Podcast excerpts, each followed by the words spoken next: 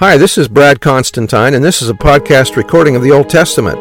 Although this is not an official recording of the Church of Jesus Christ of Latter day Saints, every effort's been made to be as doctrinally accurate as possible. I'll be using for the text the Joseph Smith translation of the Old Testament, along with many commentaries from general authorities of the Church, BYU professors, Bible scholars, and others. This format will be very detailed, and so if you want a deep analysis of the Old Testament, you come to the right place. Thanks for your attendance. Hi, and welcome back to the Old Testament podcast. This episode is going to be chapter 5 of Numbers. Verse 1 And the Lord spake unto Moses, saying, Command the children of Israel that they put out of the camp every leper, and every one that hath an issue or any discharge, and whosoever is defiled by the dead, or details on the clean and unclean are in Leviticus chapters 12 through 15. Both male and female shall ye put out without the camp, shall ye put them, that they defile not their camps in the midst thereof I dwell, whereof I dwell. And the children of Israel did so, and put them out without the camp, as the Lord spake unto Moses, so did the children of Israel. Those with leprosy or running sores were not allowed to march or camp with the rest of Israel. To be put out of the camp implied only a separation from the main body, not a total rejection or abandonment. A noted Bible scholar suggested why this isolation was required. The expulsion mentioned here was founded one, on a pure physical reason, that is, the diseases were contagious, and therefore there was a necessity of putting those aff- afflicted by them apart, that the infection might not be com- communicated. And two, there was also a spiritual reason. The camp was the was the habitation of God, and nothing impure should be permitted to remain where he dwelled. Verse 5 And the Lord spake unto Moses, saying, Speak unto the children of Israel, when a man or woman shall commit any sin that men commit, to do a trespass against the Lord, and that person be guilty, then they shall confess their sin which they have done, and he shall recompense his trespass with the principal thereof, and add unto it the fifth part thereon, thereof, and give it unto him against whom he hath trespassed. But if the man have no kinsman or redeemer, to recompense the trespass unto, let the trespass be recompensed unto the Lord, even to the priest, beside the ram of the atonement, whereby an atonement shall be made of made for him. And every offering of all the holy things of the children of Israel which they bring unto the priest shall be his. And every man's hallowed thing things shall be his. Whatsoever any man giveth the priest, it shall be his. And the Lord spake unto Moses, saying, Speak unto the children of Israel, and say unto them, If any man's wife go aside and commit a trespass against him, when a woman is accused of adultery, here is the action to take, and a man lie with her carnally, and it be hid from the eyes of her husband, and be kept close, or secret, and she be defiled, and there be no witness against her, neither she be taken with the manner, in other words, apprehended or caught in the act, and the spirit of jealousy come upon him, and he be jealous of his wife, and she be defiled, or if the spirit of jealousy come upon him, and he be jealous of his wife, and she be not defiled, then shall the man bring his wife unto the priest, and he shall bring her offering for her. The tenth part of an ephah of barley meal, he shall pour no oil upon it, nor put frankincense thereon, for it is an offering of jealousy, an offering of, of memorial, bringing iniquity to remembrance. And the priest shall bring her near and set her before the Lord. And the priest shall take holy water, consecrated water, i.e., for the use of purification, in an earthen vessel, and of the dust that is of the that is in the floor of the tabernacle the priest shall take, and put it unto the unto the water into the water, and the priest shall set the woman before the Lord, and uncover the woman's head, and put the offering of memorial in her hands, which is the jealousy offering, and the priest shall have in his hand the bitter water that causeth the curse.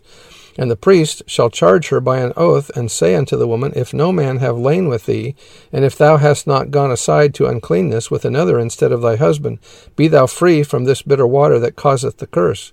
But if thou hast gone aside to another instead of thy husband, and if thou be defiled, and some man have lain with thee beside thine husband, then the priest shall charge the woman with an oath of cursing, and the priest shall say unto the woman, The Lord make thee a curse with and an oath among thy people, when the Lord doth make thy high thy thigh to rot, or diminish, or fall away, and thy belly to swell.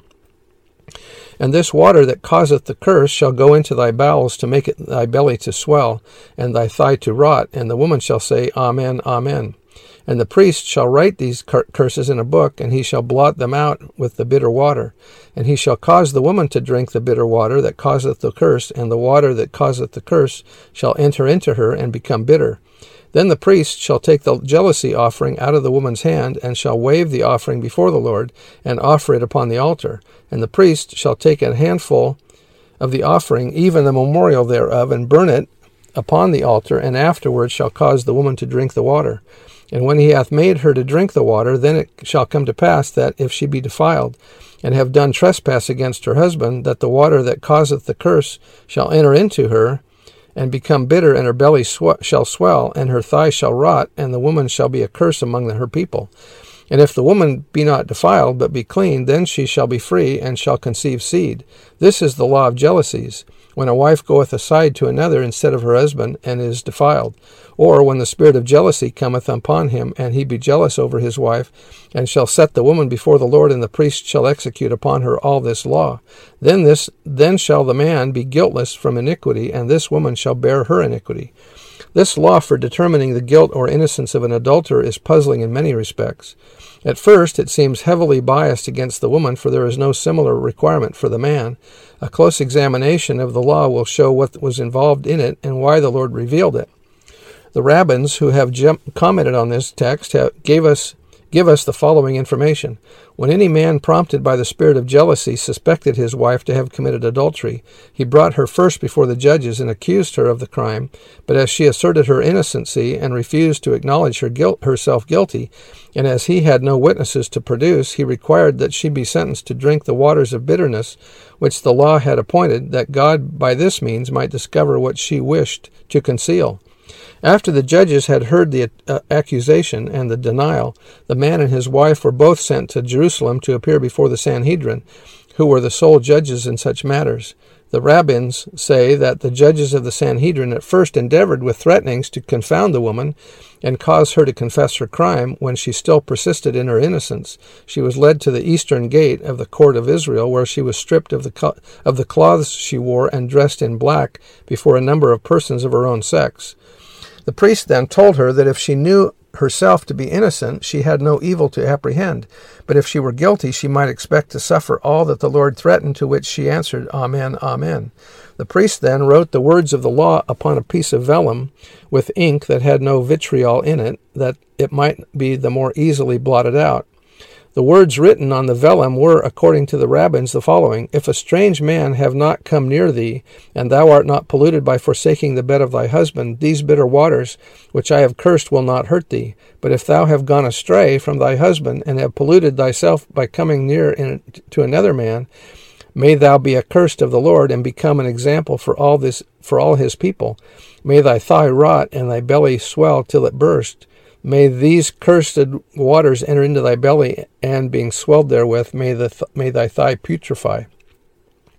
After this, the priest took a new pitcher, filled it with water out of the basin or the brazen basin that was near the altar of burnt offering, cast some dust into it, taken from the pavement of the temple, mingled something bitter as wormwood with it, and having read the curses above mentioned to the woman, and received her answer of Amen, he scraped off the curses from the vellum into the pitcher of water.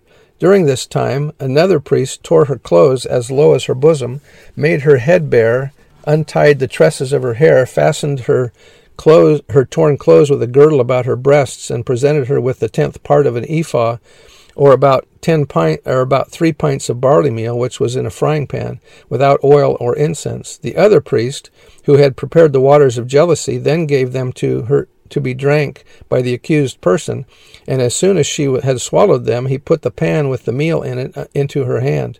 This was waved before the Lord, and a part of it thrown into the fire of the altar. If the woman was innocent, she returned with her husband, and the waters, instead of incommoding her made her more healthy and fruitful than ever. If, on the on the contrary, she were she were guilty, she was seen immediately to grow pale. Her eyes started out of her head, and lest the temple should be defiled with her death, she was carried out and died instantly, with all the ignominious circumstances related in the curses. Several points should be noted. One, although this ritual focused on the woman, it in no way implied that men were, who committed adultery were to be excused, for the law clearly stated that adulterers of both sexes were to be stoned. Two, in a way, the law provided protection to, of different of two different kinds of, for a woman. First, without this law, it is possible that a husband could unjustly accuse his wife of infidelity If his word alone were sufficient to convict her, she would be in a terrible state indeed. Putting the determination of guilt or innocence into the hands of God rather than into the hands of her husband or even other men ensured that she could vindicate herself if she were innocent. The second positive benefit is more subtle, but probably is of, great, of even greater value. If a husband suspected his wife of adultery, one result would be a terrible strain in the, in the husband wife relationship. In today's legal system, with no witnesses to prove her guilt, the court would probably declare her not guilty. But the basis for her acquittal would be a lack of positive evidence of her guilt rather than proof of her innocence. Such a legal declaration, therefore, would do little to alleviate the doubts of the husband, and the estrangement would likely continue. Neighbors and friends also would probably harbor lingering suspicions about her innocence. With the trial of jealousy, however, dramatic proof of God's declaration of her innocence would be irrefutable. The reputation of the woman would be saved and a marriage relationship healed. Thus, true justice and mercy were assured, and the whole matter would be laid promptly to rest. Those who ask why there was no parallel test a woman could ask of her husband should remember that if the accused woman refused to undergo the trial by drinking the water, her action was considered a confession of guilt. Thus, she and her partner in the evil act would be put to death. If she attempted to lie and pass the test, but brought the curses upon herself, this result, too, was considered proof of the guilt of her male partner. It is possible that a wife who believed her husband guilty of infidelity could ask that his suspected partner be put to the trial of jealousy. The outcome would immediately establish the guilt or innocence of her husband as well as that of the other woman. Thus, in a world where the rights of women were often abused, the Lord provided a means for protecting their rights as well as seeing that evil was put away and justice done. And so that's the end of chapter 5. And uh, I hope that that explanation makes it a little bit more clear as to what they're doing here. In the name of Jesus Christ, amen. Talk to you later. Bye.